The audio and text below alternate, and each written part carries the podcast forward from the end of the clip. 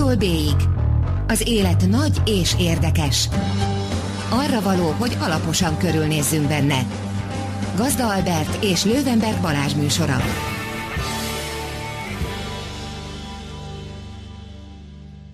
Jó estét, drága hallgatók! Ez itt az A-tól B-ig, az élet nagy és érdekes. Én Lővenberg Balázs vagyok. Én pedig Gazda Albert és a ma esti vendégünk Földes András, az Index újságírója. Arra gondoltam először, hogy elmondom több pontban azt, hogy Földes András kicsoda, de szerintem menet közben úgyis ki fog derülni. Most mondhatom azt, hogy újságíró, mondhatom azt, hogy hegymászó, mondhatom, hogy haditudósító, mondhatok még egy csomó mindent. Maradjunk annyiban, hogy menet közben szépen kiderül, hogy hova helyezzük a hangsúlyokat. Szerusz András! Jó estét, engem is érdekel, hogy hova helyeztek majd menet közben. Nem téged, hanem a hangsúlyokat, ugye. Uh, igazából uh, az első kérdés az már is adja magát. Uh, honnan jössz most? Háborúból vagy hegyről? Egyikből se, sajnos, szerkesztőségből jövök. Most pont a, a prózai, köztes... nagyon prózai. Prózai, a köztes időszakban vagyok mind a két szempontból. Tervezek egyrészt egy, egy kis hegyi túrát, majd a francia Alpokba, ami... Ez túl alacsony neked, nem? Nem, ki fogunk rátérni, de nem a magasság az, ami itt számít, nem a méret számít, nem a méret a lényeg. Ez egyébként szabadság, és tervezek egy szíriai utat, ami munka lesz, és mind a kettőben ilyen várakozó pozícióban vagyok most. Szerintem akkor rögtön bele is lehet ugrani, mert ez a nem a méret a lényeg, hogy egyáltalán milyen, milyen típusú hegymászások vannak. Mert van, ahol mintha a magasság lenne a lényeg, és van, ahol meg mintha nem. Így Például van. a falakon. Így van. Gyorsan akkor pozícionálom magam, hogy hogy kerülök én ebbe a, a hegymászó témába. Tehát ö, én újságíróként dolgozom, és a hegymászás az az, ahol nem vagyok újságíró, és ahol megfeledkezhetem erről az egészről. Azért néha vagy. Én például Nagyon ritkán. Egy, egy-két héttel, nem, annál több, néhány héttel ezelőttről egy viszonylag sok vihart kavart cikre a Klein Klein versus Everest. Klein versus Everest témában, igen. Így van, így van. Nagyon ritkán írok, hogyha, hogyha tényleg már odáig fajulnak a hírek a, a magyar médiába, hogy úgy érzem, hogy, hogy hogy valami fajta vélt vagy, vagy remélt szakmaiságot hozzá tudok adni, de alapvetően én nem, nem egymászó szakíró vagyok, ezt tényleg azért csinálom, mert ez az egyik olyan dolog, ahol teljesen ki tudok kapcsolni, és frissen tudok visszalépni a civilizációba, meg ebbe a, a, a hírekkel kapcsolatos őrületbe, amiről itt a szadás előtt egy kicsit beszélgettünk is. Meg fogunk adás közben is. Fogunk adás közben, de az a lényeg, hogy én nem, nem szakíró vagyok, én ezt szeretem csinálni, viszonylag régen, 24 éve most már, hogy, hogy hegyet mászom, illetve sziklát mászom, és ennek kapcsán, miközben a ugye, újságot is olvasok, látom azt, hogy, hogy mennyire ö, keveset tud a magyar közönség, a magyar olvasók, meg úgy általában a, a magyar média arról, hogy mi a hegymászás, és ebből aztán vannak nagyon nagy kavarodások, hogyha itt beszélünk arról, hogy, hogy, hogy hegymászás, akkor rögtön két nagy válfajt kell elkülöníteni, az egyik a hegymászás, a másik a sziklamászás, ez még mindig nagyon durva ö, e, leegyszerűsítés, de nagyjából azért ez, ez a két, két irány, ez helytálló. Néha fedi egymást, hiszen a hegyen is vannak sziklák. Így van, néha hely, fedi egymást, ö, sőt az van, hogy a legjobb hegymászók azok általában nagyon jó sziklamászók is, de minden esetre, hogyha a, az, az amatőr ö, ö, néző vagy hallgató meg akarja ezt a kettőt különböztetni, akkor az egyik az hav, havas, hegy, ö, ö, jeges, fehér közegben zajlik, tehát a, a, a hegymászás képviselői jól fel vannak öltözve, a sziklamászok általában lengén öltözöttek, és, és szürke. És szürke, vagy vörös, vagy fehér felületen mozognak, gyakran erdős, egészen alacsony területen, vagy alacsony zónában. Tehát ez a kettő, ez két teljesen külön irány, de mondom például... De ugye, te mind a kettőben érdekelt vagy civilben. Így van. Bár a sziklamászás az, amit rendszeresen űzök, és az, ahogy a kettő ugye összemosódik, például Reinhold Messner, aki szerintem a, a világtörténelem egyik legjobb ö, hegymászója, ugye ő mászta meg például a Mount Everestet, a világ legmagasabb hegyét először oxigén nélkül, illetőleg először egyedül is. Ö, ő nagyon jó sziklamászó volt, és úgy került a, a magas hegyre, hogy egy, egy magas hegyi expedíciónál lefagytak a lábújai, és többet nem tudott sziklát mászni, és ekkor ö, ö, fordult teljes egészében a magas hegyek felé. És hogy miért nem érdekes manapság a magasság, Ugye ez egy, ez egy evolúció, ahogy a hegymászás fejlődött, és mindig volt valamilyen nagy cél, amit kitűztek maguk elé az emberek, hogy na, vajon ezt el lehet-e érni, és akkor az mozgatta a sziklamászásnak, vagy hegymászásnak a legjobbjait, és nyilván ez csorgott le aztán a, az amatőrök világába is, és nagyon sokáig az volt a cél, hogy elérjünk minél magasabbra. Sokáig ugye kérdés volt az, hogy egyáltalán ember képes-e 8000 méter fölött működni. Vagy az már a világ űr, és ott nem tudom, űrruha kell. És akkor először ugye eljutottak az 50-es években oxigénpalackaltát, tehát mint kvázi, mint a búvárok merülnének, csak ők fölfelé mentek, oxigén segítségével meghódították a nagy hegyeket, aztán meghódították oxigén nélkül is, aztán meghódították. Nagyon gyorsan, aztán meghódították fél lábbal, aztán vak is felment már különböző 8000-esekre, most ott tart a dolog, hogy télen, ami tényleg a mazohizmus csúcsa. Télen másznak föl ezekre a, a, a himalájai csúcsokra, mínusz 60 fokba, és lassan ez is ö, kimerül, és igazából ez már nem egy új cél, tehát ez, ez nagyon jól beágyazott a médiába. Olyan, most már olyan is van, ezt pont most olvastam, hogy a, a Klein Story idején, de hát, hogy pont te írtad, hogy, hogy a, a spanyol ember, akinek most nem jut eszembe a neve, x napon belül mászta meg kétszer, nagyon van. gyorsan egymás Kilian. után a, a Mount Everestet. Így van, így van. Ő egy ilyen sebességi rekordot ö, hajtott végre egy hét alatt kétszer, mert az első az nem sikerült úgy, ahogy szerette volna. Ö, de az a lényeg, hogy, hogy ez a fajta magassághajszolás, ez, ez, ez ki, kifutotta magát, ezt már mindenki tudja, hogy igen, meg lehet csinálni, még különböző érdekes módokon, télapós sipkába, vagy egy lábon ugrálva, ez még érdekes, és nyilván egy át vagy fürdőnadrágba, és egy átlagembernek, vagy egy amatőrnek ez hatalmas kihívás, tehát nem szabad ezt azért úgy gondolni, hogy itt bármelyikünk a stúdióból fel tudna rohanni. Ez egy nagyon nagy kihívás, de már nem az, nem ez, ami, amitől érdekes a hegymászás. És kezd elkezdődött egy olyan folyamat, amikor ö, már magának a mászásnak a nehézsége a, a kihívás. Tehát az a, az a kérdés, hogy ezen a sziklafalon, ezen a hegyfalon képes-e valaki fölmenni, és milyen módszerrel, és milyen gyorsan, és milyen ügyesen, illetve mennyire kevés ö, felszereléssel. Mert az is egy új trend, hogy véget értek ezek a hatalmas expedíciók, amikor felfogadott serpák százaival felvonult egy ilyen hadsereg, és akkor ö, ilyen szinte kolonialista módon valakit feljuttattak a, a csúcsra, hanem ugyanúgy indul el egy expedíció valamilyen cél irányába, ahogy az ember elindul mondjuk a hármas határhegyre kirándulni, felveszi a hátizsákját, nem épít táborláncot, nem tudom, nem készül föl, ö, nem készíti föl a terepet erre, hanem egyszerűen elindul, és lentről a csúcsig, meg vissza a saját erejéből valósítja meg a célját.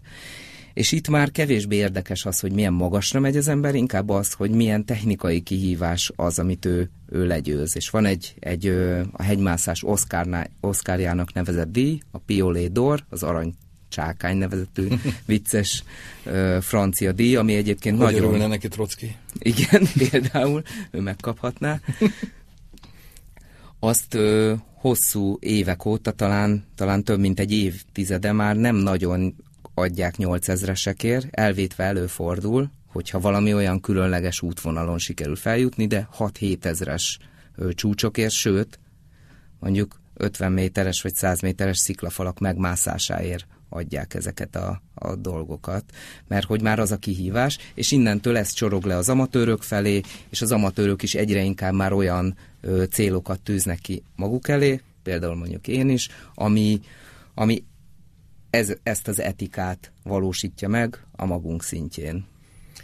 Millió kérdés merül fel, igaz? I igen, igen. Én még egy picit e- ezt ebbe akartam itt belekérdezni, hogy ez valamilyen ilyen időponthoz vagy emberhez köthető, hogy gondolom, hogyha most visszamennénk 150 évet, és akkor elmondanád egy hegymászónak, hogy igazából már nem az az érdekes, hogy minél jobban feljussunk, hanem hogy minél nehezebben jussunk fel, akkor, akkor teljesen hülyének néznének, hogy vagy, vagy, már, vagy ez már régen is kihívás volt, hogy akkor menjünk nehéz útvonalon, menjünk direkt, de direkt nehezítsünk a körülményeken, ne Ez azért könnyítsünk. volt. Hát ö, a, a popkultúrában, illetve a történelemben is nagyon nagy ö, szerepe van ugye az Eiger északi falának, ami a, a 30-as években ö, összekapcsolódva a náci Németországnak így az übermens kultuszával egy ilyen nagyon fontos ö, ö, akció volt. Ki tudja először megmászni az Eiger északi falát, ami egy több mint ezer méteres, nagyon durva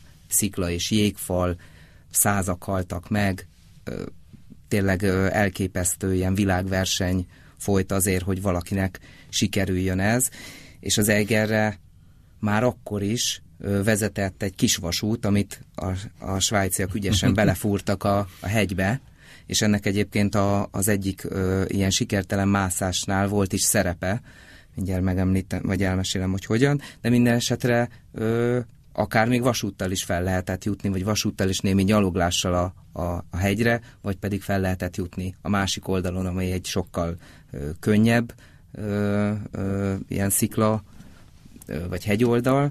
Tehát itt már megjelent az, hogy nem, mi a nehéz oldalon akarunk fel jönni, tehát ez nem egy ilyen nagyon, nagyon rigid evolúció, itt nagyon sok minden együtt fejlődött, de azért a, a, a fő sodor az sokáig, vagy nagyon, nagyon erősen a magasság volt. Na most ugye a laikus közvélemény szemében ez még ez még így nem csapódott le szerintem egyáltalán. Tehát még mindig arra figyelünk, hogy följut-e X vagy Y a Mount Everestre, vagy, vagy nem jut fel. Magyarországon. Így van, így van, így van. De gondolom, hogy a világon sem fed, tehát hogy is mondjam, tehát azért ez mégiscsak egy szubkultúra. Ö, annyiban nem, hogy ez világon azért már ezt jóval inkább követik, tehát amikor ö, például ö, tavaly két amerikai mászó a Kaliforniában megmászta a híres kapitányon a, a, azt a, a, a, a híres kapitányon egy nagyon nehéz utat, ami, ami ö, amit már egyébként mesterséges eszközökkel, tehát ilyen kampok, meg szögek, meg hasonlók behelyezésével be, már megmásztak, de ők szabadon csak a kezük és lábuk segítségével nem tudom, tíz nap alatt, ezt most pontosan nem tudom, de hogy, de, hogy, de hogy több mint egy hét alatt jutottak föl. Amikor ők ezt teljesítették, akkor Obama elnök, aki akkor még hivatalban volt, gratulált a, uh-huh. a hősöknek, vagy a, a sportolóknak, rögtön utána, tehát, hogy, hogy ott ez egy média téma volt, ott tudták, hogy ez zajlik. Egy kicsit olyan, mint, mint mondjuk nálunk Fanándor. Uh-huh. Például, hogy úgy, hogy úgy tudjuk, hogy, hogy mi zajlik, vagy még inkább mert hogy ott még inkább benne van a médiában, meg a köztudatban ez a fajta ö, sziklamászás. Itt Magyarország ö, maradt le nagyon uh-huh. a, az események követésében, és én emiatt írtam igazából ezt a, ezt a két cikket, aminek egyébként majd lesz egy harmadik ö, része, és akkor ezzel zárul ez a sorozat. Mert azt éreztem, hogy nagyon sok ilyen félreértés, és ö, akár jó hiszemű, vagy naív ö, ö, megközelítés zavarja azt, hogy tudjuk, hogy mi az, ami valóban teljesítmény, és mi az, ami nem. Nekem egyébként erről az egészről néha a Párizs-Dakar jut eszembe.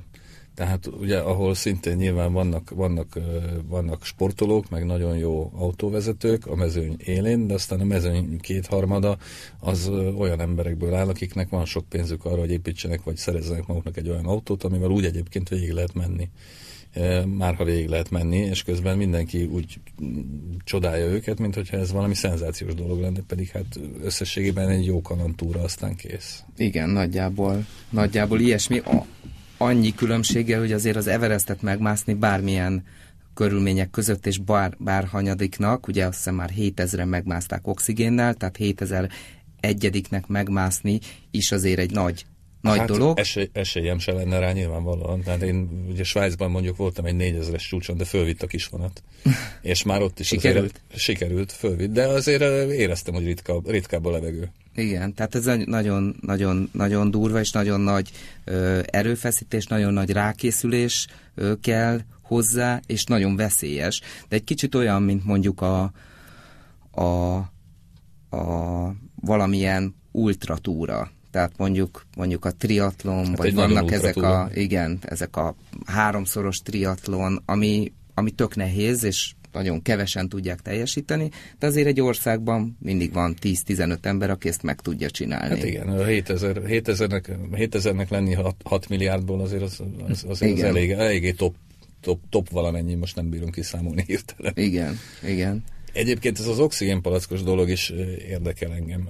Hogyha pont a cikketben, pont valamelyik cikketben akadtam meg rajta. Tehát mondjuk, hogyha van nálad oxigénpalack, az, az kifejezhető mondjuk méterben, hogy hány méterrel vagy alacsonyabban akkor, hogyha oxigénpalackkal mész? Vagy, vagy ez így hülyeség ez a megközelítés? Nem, nem, abszolút nem. Pontos számot nem tudok, már csak azért sem, mert hogy be lehet állítani, hogy hány liter oxigént adagol bizonyos idő alatt az a palack. Tehát, hogyha megnyitják, akkor lehet, hogy ezer méterrel is lejjebb, de akkor nagyon hamar kifogy, hogyha csak egy ilyen kis rásegítés, akkor lehet, hogy csak pár száz méter, ami szintén nagyon sokat számít szóval egyébként. Az, az is marha nagy teljesítmény végül is, hogyha oxigénpalackkal mész fel.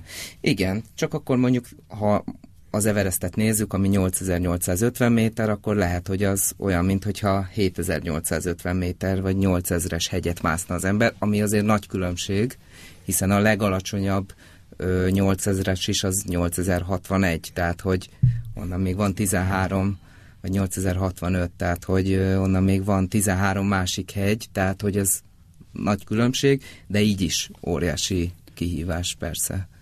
És ezek a mászófalak, ezek gondolom ezek ink- nyilván inkább a sziklamászást szimulálják, ezek jól, jól szimulálják a sziklamászást? Tehát az ember, hogyha gyakorol mászófalon, akkor utána megpróbálkozhat a sziklán? Vagy azért ez, vagy ez egy harmadik kategória?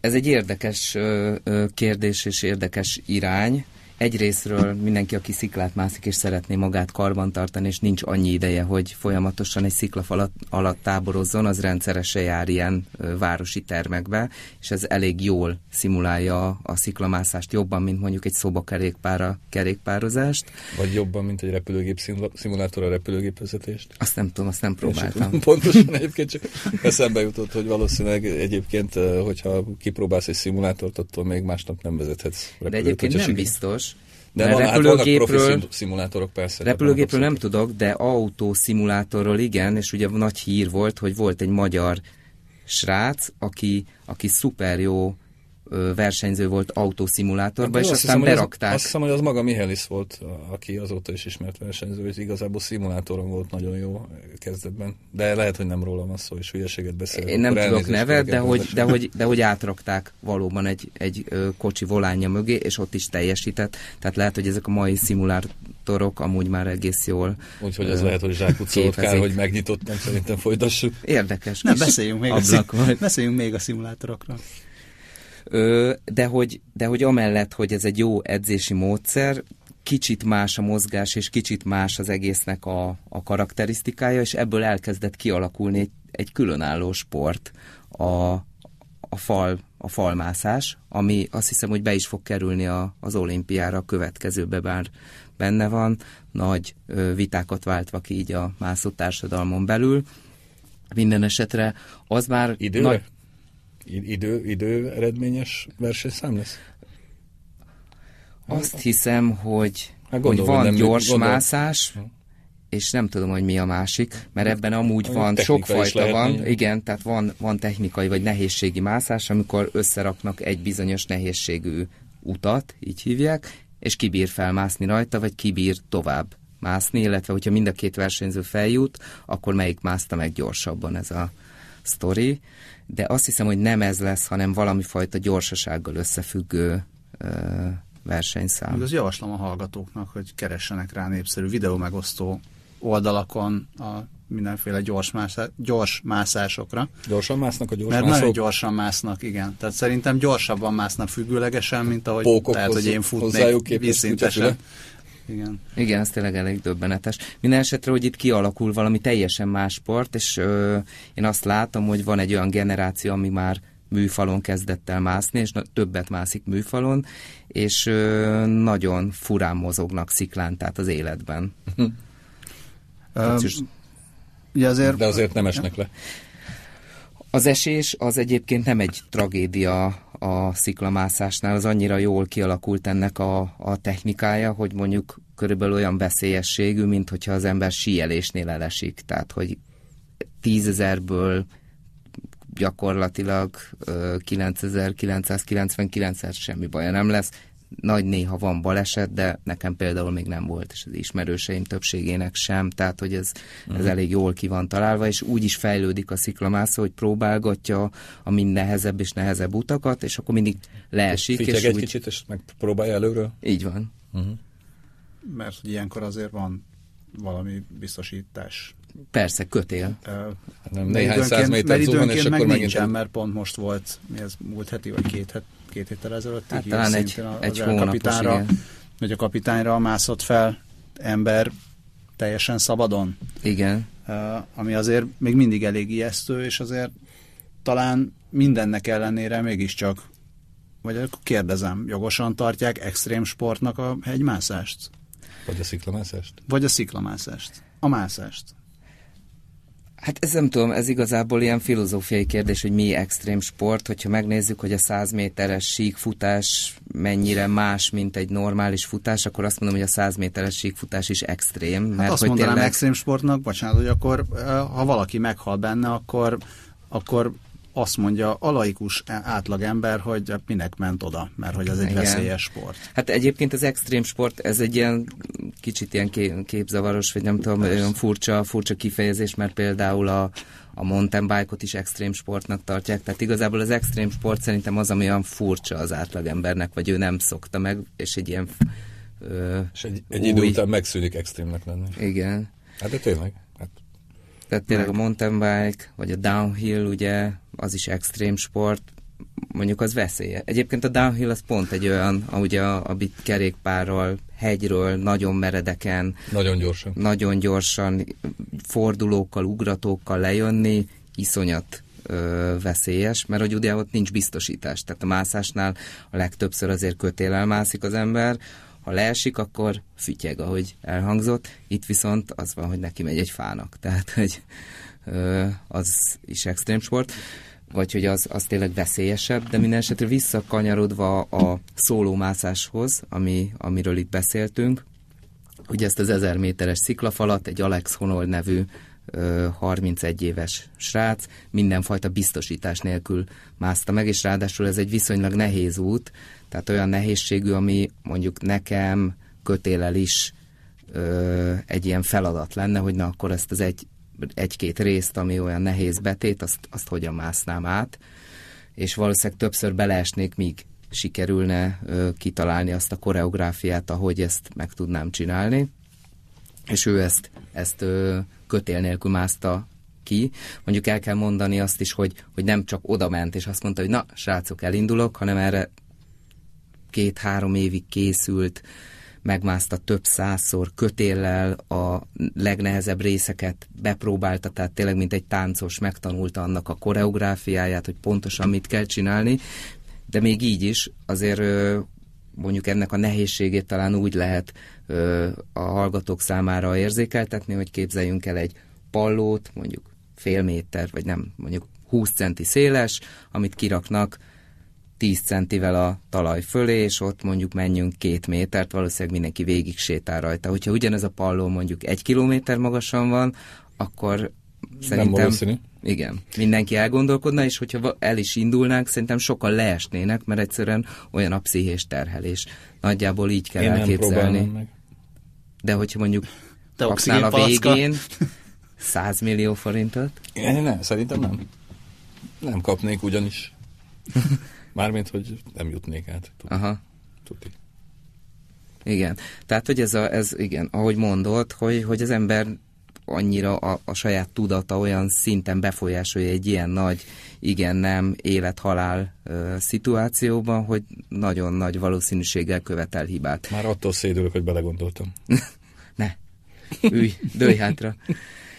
És ez a srác ez megcsinálta, mondom ilyen előkészületekkel, de, de, de ő ebben erre specializálódott, ő, ő a mászásnak ezt a nagyon ritka irányát ő, űzi. Én erről azt gondolom, hogy ez egy zsákutca, ez egy nagyon izgalmas ö, kezdeményezés, és ez, ez, ez feltétlenül elismerésre méltó valamilyen szinten. Én azt gondolom, hogy ez, ez, egy, ez egy izgalmas kísérlet, ami nem fog újat hozni a hegymászásba, hiszen itt a tömegek nem fognak elkezdeni ö, ugye... Ez, ez fontos.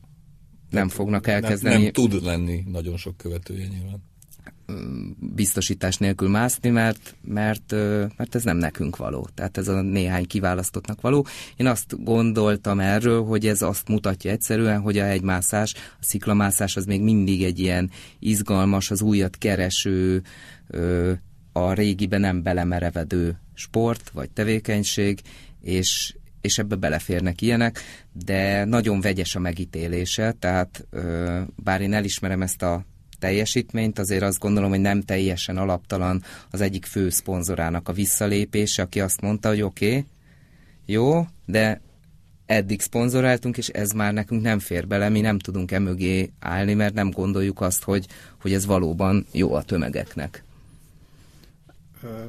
Ezzel szemben, vagy emellett történnek olyan dolgok is, mint ami szintén nemrég történt, hogy az egyik legjobb hegymászó meghalt uh, egymászó balesetben. Igen. Tehát azért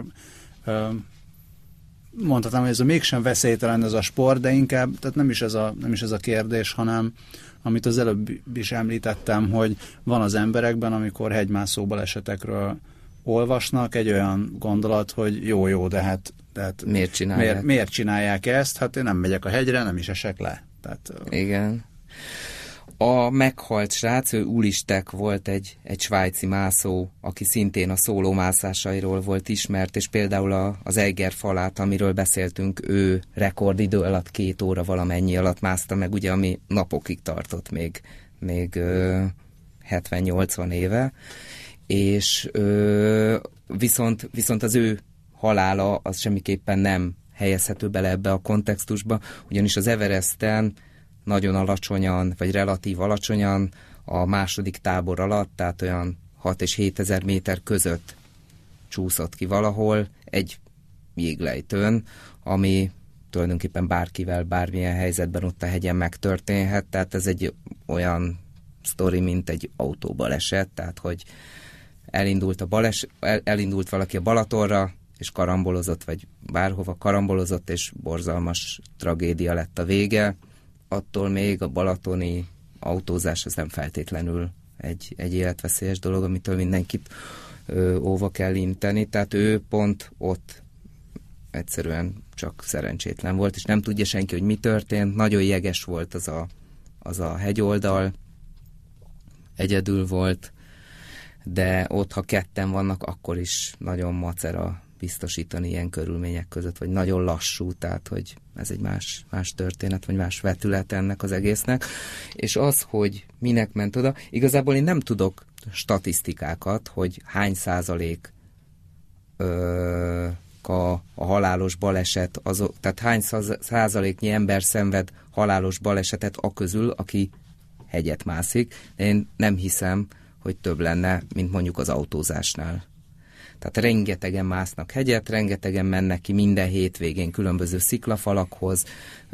Franciaországban, Svájcban ez nemzeti sport, tényleg tízezrek mennek ki minden hétvégén a Mont Blanc régióba, az Alpok különböző helyeire másznak föl, sziklafalakra, hegyfalakra, és, vagy hegyoldalakra, és nem történik velük semmi. Hétfőn bemennek a munkahelyükre, és folytatják a, a a munkájukat, amit addig csináltak. Néha pedig valakik meghalnak, és mivel ez egy ilyen látványos helyzet, olyan heroikus az egész hegymászás, meg heroikus az egész sziklamászás, emiatt könnyű ebből újságcikket gyártani. én nekem az az érzésem, de itt tényleg nem tudok statisztikákra hivatkozni, hogyha megnézzük a, az úton történt baleseteket, illetve tragédiákat, akkor lehet, hogy rosszabb képet kapnánk. Bárki lehet mászó. Persze. Ez a szépsége egyébként az egésznek, hogy ez olyan, mint a futás, el kell kezdeni, és mindenkinek van egy szintje, ahol ezt tudja csinálni. Tehát, hogy az is szép dolog, hogyha valaki megmászik egy 2000-2500-as tátrai csúcsot, és tudom ismerősöktől, barátoktól, hogy az milyen örömet tud okozni, és, és onnantól kezdve az tök mindegy, hogy vannak 6-7-8 ezres csúcsok is, ő abban megtalálja magát. Aki meg egy kicsit erősebb, vagy több időt, meg energiát szára, az lehet, hogy egyre magasabbra, vagy egyre nehezebb falakkal próbálkozik, de alapvetően mindenki a maga szintjén el tudja érni azt az örömöt, amiről lesz szól. Neked mi volt a csúcsod magasságban? Nekem 7200 méter a, a Monteveresten, ahol én mint hegymászó voltam egy exp- vagy mint ö, újságíró voltam egy expedícióval, tehát én nem is akartam, és nem is lehetett volna nekem tovább menni. Én ott elkísértem az első táborig egyébként ö, Erős Zsolték expedícióját, és csak azért, hogy bele pillancsak a, az ott íródó cikkek, meg könyvek miatt abba, hogy hogyan is zajlik ott fönn, hogyan mozog a csapat, mi, milyenek a körülmények, de magasabbra nem másztam. A, a csúcs, mert hogy az számít, ugye, hogy a csú, mi, a, mi a legmagasabb csúcs, amit megmászik az ember, az 6600 méter magas volt a Karakorumban, Erős Zsoltal és Mécs Lacival másztunk meg egy ilyen kisebb csúcsot a Nanga Parbat mellett. ez, ez volt. Kemény volt? Az elég durva volt, igen. Az olyan ö, technikailag is kihívás volt, nagyon sok ö, meredek ö, ilyen hó meg jéglejtő volt, és akkor voltak ilyen jeges betétek, ahol kicsit kellett mászni. Uh-huh. És levegő volt? Levegő nagyon kevés volt. Egyébként ö, borzalmasan érzi magát ilyen, ilyen magasan az ember, és én emiatt ö, el is fordultam egy kicsit a, a hegymászástól. Tehát én egyre inkább már vagy alacsonyabb csúcsokra megyek, vagy akkor megyek magas hegyekre, hogyha újságíróként én ott valamilyen munkát végzek. Így voltam az Annapurnán is, tehát ott amennyire emlékszel is, uh-huh. én ott tudósítottam, és sokkal jobban szeretem a sziklamászást, ami tényleg egy ilyen 100% öröm, vagy 98% öröm, 2% erőfeszítés. Több, tehát, több hogy a levegős nincs annyira hideg. Igen, és ott van a mozgásnak is egy, egy nagyon ö, ö, erős, ilyen magnetikus hatása, nagyon, nagyon ö, szép az egész, és, és így örömmel tölti el az embert maga a mozgás is. És azért a hegymászásnál én nagyon sok szenvedést találtam. Tehát, hogy ott, ott az, azok is, akik szeretik, vagy, vagy, vagy rá vannak kattanva a magas hegyi mászásra, azok is azt mondják, hogy azért ennek egy nagyon nagy része szenvedés. És ö, én meg jobban szeretem, hogyha... Jobban szeretsz nem szenvedni. Jobban szeretek nem szenvedni. Ez egyfajta ilyen élet ö, bölcsességem, megközelítésem. Mindenkinek ajánlom. És francia alpokban mit fogsz mászni? Gondolom sziklafalakat? Igen, ott ö, van a Mer de Glace nevezetű híres gletszer, és annak a felső részén állnak ilyen gyönyörű cukorsüveg csúcsok vörös gránitból, 100-200-300 méter magasak, és akkor ott len fogunk táborozni, és akkor minden nap megmászunk egy ilyet, és jól érezzük magunkat. Viszont olyan sokat beszéltünk már hegymászásról, ahhoz képest, hogy egyéb... Ami, ami egy vidám dolog, és beszélünk végre a szomorú háborúkról? Beszéljünk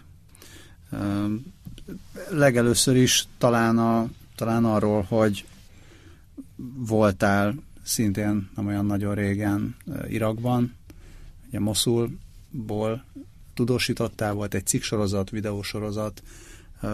Hogy jut el az ember Irakba, úgy mostanában? Praktikusan? is. Vagy... Praktikusan is egyébként. Praktikusan meglep, meglepően könnyű egyébként. Egyszerűen venni kell egy repülőjegyet, Erbilbe, ami Kurdisztánnak a fővárosa, ami Moszultól 85 kilométerre van. Az van, ember van Budapest, Erbil közvetlen Nem, Budapest, Isztambul, Isztambul, Erbil, és akkor az ember ott van 10 órával később, mert nagyon hosszú a várakozás, hogyha közvetlen jegyet vesz, akkor amilyen nincs, de hogyha lenne közvetlen járat, akkor szerintem 3-4 óra alatt ott lenne az ember. És akkor onnan be hát, lehet ha utazni. indít a vízzel Igen, igen. És akkor onnan lehet beutazni autóval Moszulba. Tehát maga a megközelítés adminisztratíve az nagyon könnyű, főleg ahhoz képest, hogy most már két hónapja szervezek egy szíriai utat, el szeretnék jutni Aleppóba, és ott egészen elképesztő az adminisztráció, tehát hogy, hogy ettől szenvedek, ebből semmi nincsen Irakban. De egyébként vezetővel tudsz bemenni csak, vagy be tudsz menni? Bárhogy vele. Hát ö, azt nem tudom már, hogy vezető nélkül a, ö, mennyire egyszerű bejutni, de az biztos, hogy meg mennyire, mennyire biztonságos, de ez az egész, tehát ami nehézség, hogy az embernek szüksége van egy vezetőre, egy úgynevezett fixerre, aki tolmács, aki segít elintézni bármit, aki autót szerez, akinek vannak ismerettségei, tehát egyfajta ilyen tolmács, újságíró és úti kalauz egy személyben, és ennek az embernek a megismerése, megszerzése az viszont egy hosszú folyamat, ami, amihez, amihez nincsenek receptek, tehát hogy ilyen embert kell ismerni, ilyen embert ö, ö, kell maga mellé szerződtetni, hogy ebből az egészből egyrészt valóban újságcikkek szülessenek, másrészt, hogy élve kerüljek ki, mert az még nem elég, hogy könnyű oda eljutni, és könnyű bejutni Moszulba. Ott azért egészen elképesztően veszélyes a helyzet, még a felszabadított részen is. Tehát ö, például az én ö, ilyen fixerem ö, meglehetősen ö, ö, rámenős volt, és, és nehezítette a munkámat, de valószínűleg ezért ülhetek itt. Amikor második alkalommal voltam Moszulban, és a, a felszabadított részen voltunk, akkor ö, gyakorlatilag negyed órát hagyott arra, hogy én kiszálljak a kocsiból, és, ö, és interjúzzak emberekkel. Ö, ő ez alatt a, a kocsi mellett várt azzal a katonával, aki, akit ő beszervezett, aki valami unokatestvére volt egyébként. Irakban mindenki vagy unokatestvére, vagy nagybátyja a, a, vagy egy embernek, faluból származik. Vagy egy faluból származik. Tehát azt hiszem ő ott a, a, az unokatestvére volt, és ők folyamatosan nézték a, a környéket, mert hogy a város tele van ilyen ö, iszlám államista terroristákkal, akik ott maradtak, akik ilyen alvó sejtekként működnek, és hogyha látják, hogy nyugati van a környéken, akkor aktivizálják magukat, és felrobbantják az embert, vagy felrobbantják a környéket, vagy éppen, hogyha ö, ö, ilyen sniperek, tehát ö, ö, mesterlövészek, mesterlövészek akkor, akkor valamelyik ablakból leszedik. És, és nagyjából azt mondják, hogy egy ilyen negyed óra az, amíg, amíg az ember, amíg, amíg beindul ez a mechanizmus, úgyhogy, úgyhogy annyit hagynak, hogy egy, egy környéken dolgozzak, illetőleg egyes környékeken egyáltalán nem, nem, nem engednek kiszállni. Tehát, hogy, hogy ezeket mind tudni kell, és egy olyan emberrel kell menni, aki, aki tudja, hogy, hogy hol lehet dolgozni, hol mit lehet megengedni magunknak, hol lehet kamerázni, kivel érdemes beszélni. Tehát ez a, a nehézség a hogy, munkában. Hogy készülsz fel egy ilyen utazásra? Tehát mondjuk, az, hogyha a tizediket csinálod, akkor már nyilván tudod, hogy kell egy fixer, meg kell ez, meg az, meg így viszek magammal pénzt, mert nem biztos, hogy van bankautomata, meg a nem tudom, a lehet, hogy a telefont nem tudom mindenhol tölteni. Hogy, hogy tudsz felkészülni előre? Ez egy ilyen folyamat volt, amíg, ahogy én belecsöppentem ebbe a világba. Az első az még 2014-ben a, a majdani forradalomnál, tehát Kijevben mentem ki, és ott egy ilyen jól körülhatárolható területen zajlottak az események, és oda tényleg egy ilyen, egy ilyen lelkes és és bevállalós újságíróként kimentem, hogy akkor tudósítok, és egyébként tényleg életem egyik legfontosabb élménye volt, amit ott én tapasztaltam, ha bár így visszatekintve azért az egész nem volt annyira pozitív, de minden esetre nagyon, nagyon izgalmas volt, és ott ö, csöppentem bele olyan szituációkba, amik, amik, ö, amik megismertették ezt a kvázi haditudósító világot, ott megismerkedtem más újságírókkal, az, azzal is, hogy hogyan működik ennek az egésznek a, a rendszere, ott ö, ö, szegődött mellém először valaki, akit fixerként kezdtem el használni, vagy fixerként kezdtünk el együttműködni, és jöttem rá arra, hogy mi az, ami fontos, mi nem. És akkor bekerültem egy ilyen közegbe, és onnantól kezdve én nagyon sokszor, vagy jó párszor voltam kint Ukrajnában, hogy durvult a helyzet, Donetskbe voltam párszor, meg Mariupolban, tehát hogy, hogy ezeken a kicsit zűrösebb helyeken, és, és itt ö, szereztem tapasztalatot és ismerettséget, és azért mondjuk az újságíró világban jellemző, hogy akik ilyen helyre járnak, azok ilyen-olyan módon ismerik egymást, vagy ismernek valakit, aki ugyanabból a faluból származik, és, és amikor bekerültem ebbe a networkbe, akkor már könnyű volt ö, dolgozni, és könnyebb volt ö, megszervezni és információkat szerezni a következő úthoz. Tehát ez egy ilyen két-három éves folyamat volt, és most már nagyon sok emberem vagy ismerősöm van a világ különböző zónáiba, tehát hogyha mondjuk Ruandába kéne menni, vagy mm, nem tudom, akár Marokkó, Spanyolországgal határos vidékére, vagy most Szíriába, akkor ott már mind vannak olyanok, akikhez tudok fordulni. Tehát most Szíriában van egy emberem, aki már jár be az információs minisztériumba, hogy mi van a papírjaimmal. Uh-huh. És be, behúz ez a világ? Tehát ugye most keresed most már azokat a helyeket, ahol, ahol konfliktusok vannak, és ahol mehetsz, vagy, vagy hogy van ez? Nem, igazából én ilyen sztorikon dolgozom, tehát nem a puszta adrenalin, ami, ami működtet. Nem, most az, nem is az adrenalinra gondoltam. Van egy, van egy, elmondom, hogy mire gondoltam, van egy orosz író, Arkady Babcsenko, nem tudom, hogy olvastad de a, nem. a könyveit, ugye a Csecsen háború, mind a két Csecsen háborúban benne volt, pontosabban az első Csecsen háborúban sorkatonaként volt benne, aztán a másodikban már szerződésesként, mert egyszerűen valamiért vissza akart menni oda és azóta is gyakorlatilag járja ezeket a konfliktusos zónákat, vagy konfliktus zónákat, mert egyszerűen maga az, hogy tehát amit látott és tapasztalt ott, az egyszerűen húzza. Tehát nem az adrenalin miatt, hanem, hanem egyszerűen írni akar, vagy tudósítani akar ezekről a helyzetekről minden áron szinte. Legalábbis ezt mondja. Van, van egy ilyen ö, effekt, de az is bennem van, hogy, hogy tényleg konkrét történetek érdekelnek engem, és általában ezek ö, emberi történetek. Tehát, hogy, hogy amiatt merem azt állítani, hogy nem pusztán, vagy nem az adrenalin, ami engem mozgat, hogy lehetett vagy nagyon sokszor volt olyan lehetőség, hogy na, akkor menjünk ki a frontra, beraknak engem egy, egy páncélozott járműbe, és akkor most Moszul első vonalán, vagy a moszuli front első vonalából nézhetem meg, hogy mi történik, és, és, és hogyan nyomul előre a, az iraki hadsereg, és engem ez nem annyira érdekelt, tehát az, hogy hogyan lövöldöznek az emberek, az szerintem mindenhol ugyanolyan. Tehát ilyet egy-két helyen bele pillantottam ö, Donetsk környékén is, meg itt ö, Irakban is, és ez nagyjából ugyanúgy néz ki, az emberek keresnek fedezéket, és ott megbújnak, és akkor néha kilőnek, és, és, és nem lehet tudni, hogy mi történik.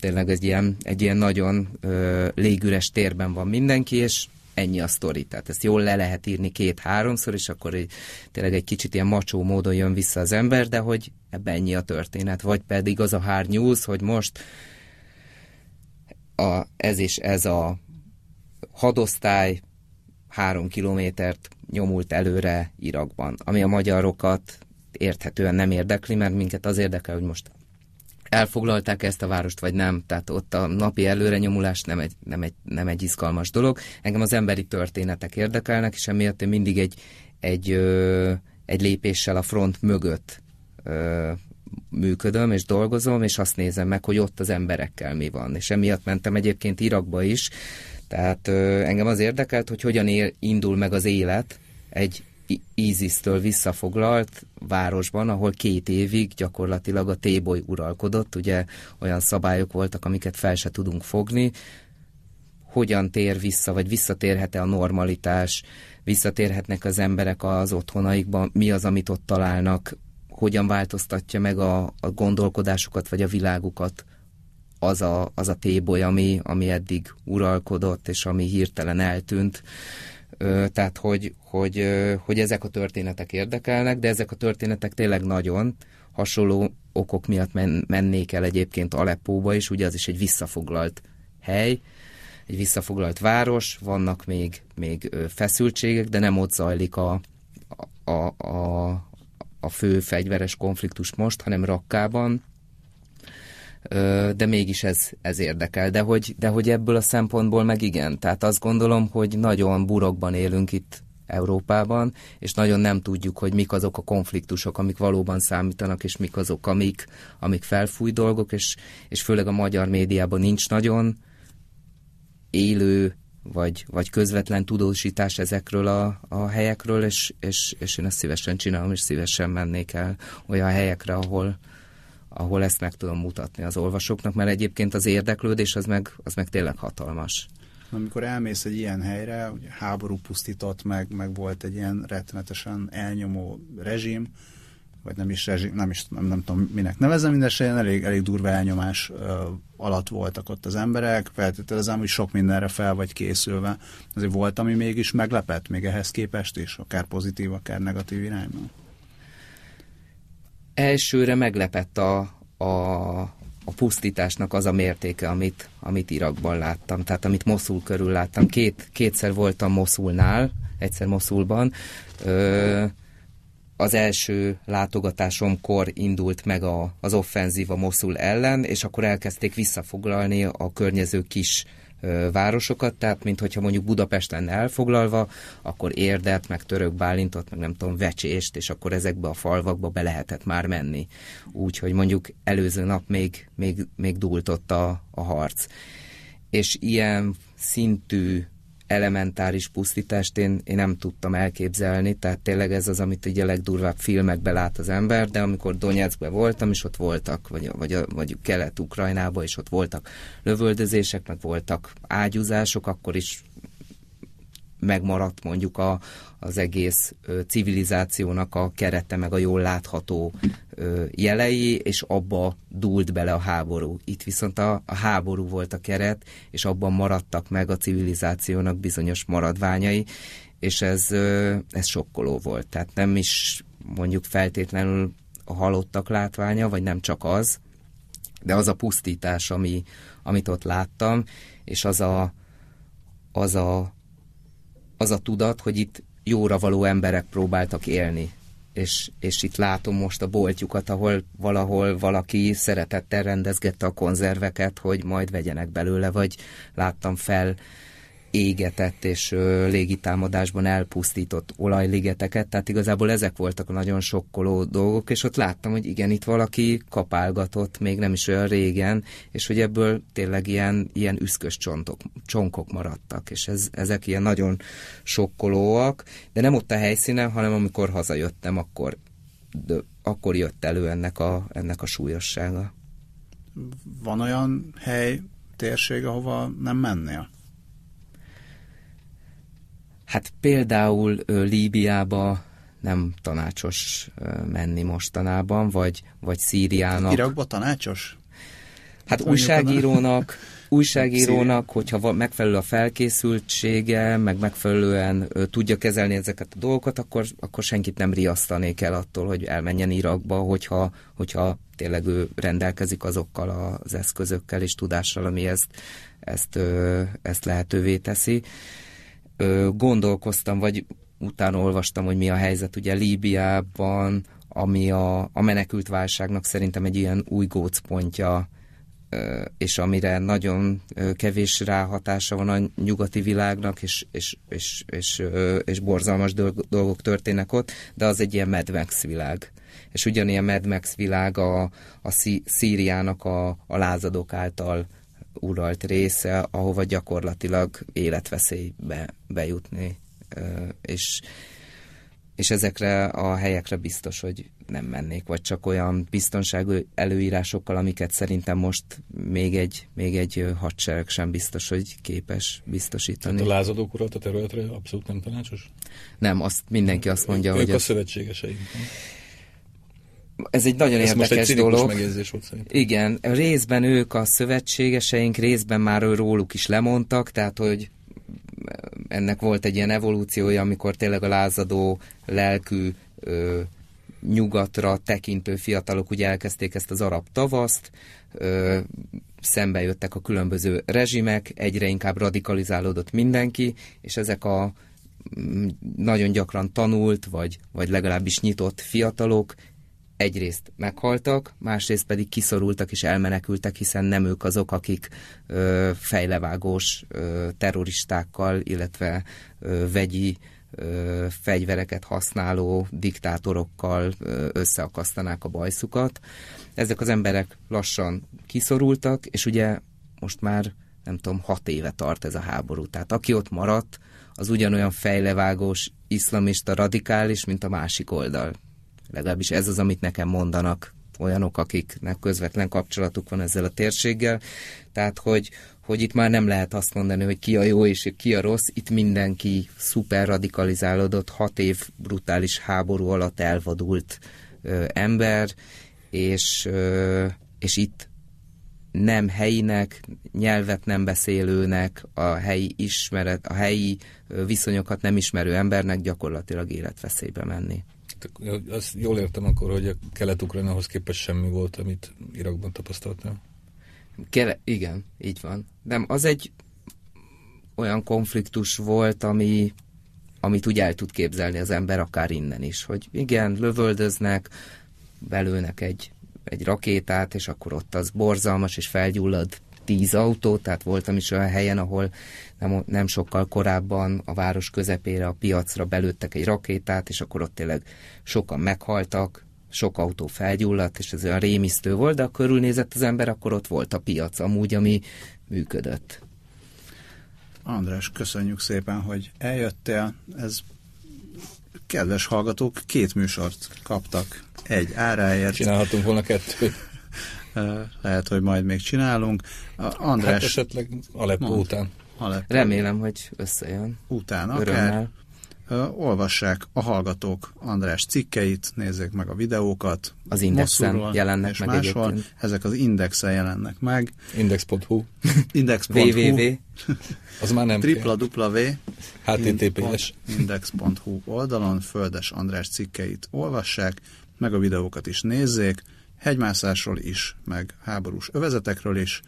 Minket lehet hallgatni szerdán este 8-tól, a Lánchíd Rádión, vagy pedig vasárnap az ismétlést eh, hajnali 5 órától, a vagy pedig Rádió. a Lánchíd Rádión, vagy pedig bármikor máskor a Három Kérdés című podcastunkban Albertel, ez pedig a kast.hu oldalon, vagy a facebook.com per kast.hu oldalon érhető el. Köszönjük szépen. Köszönjük. Én is köszönöm. Ától b Az élet nagy és érdekes. Arra való, hogy alaposan körülnézzünk benne. Gazda Albert és Lővenberg Balázs műsora.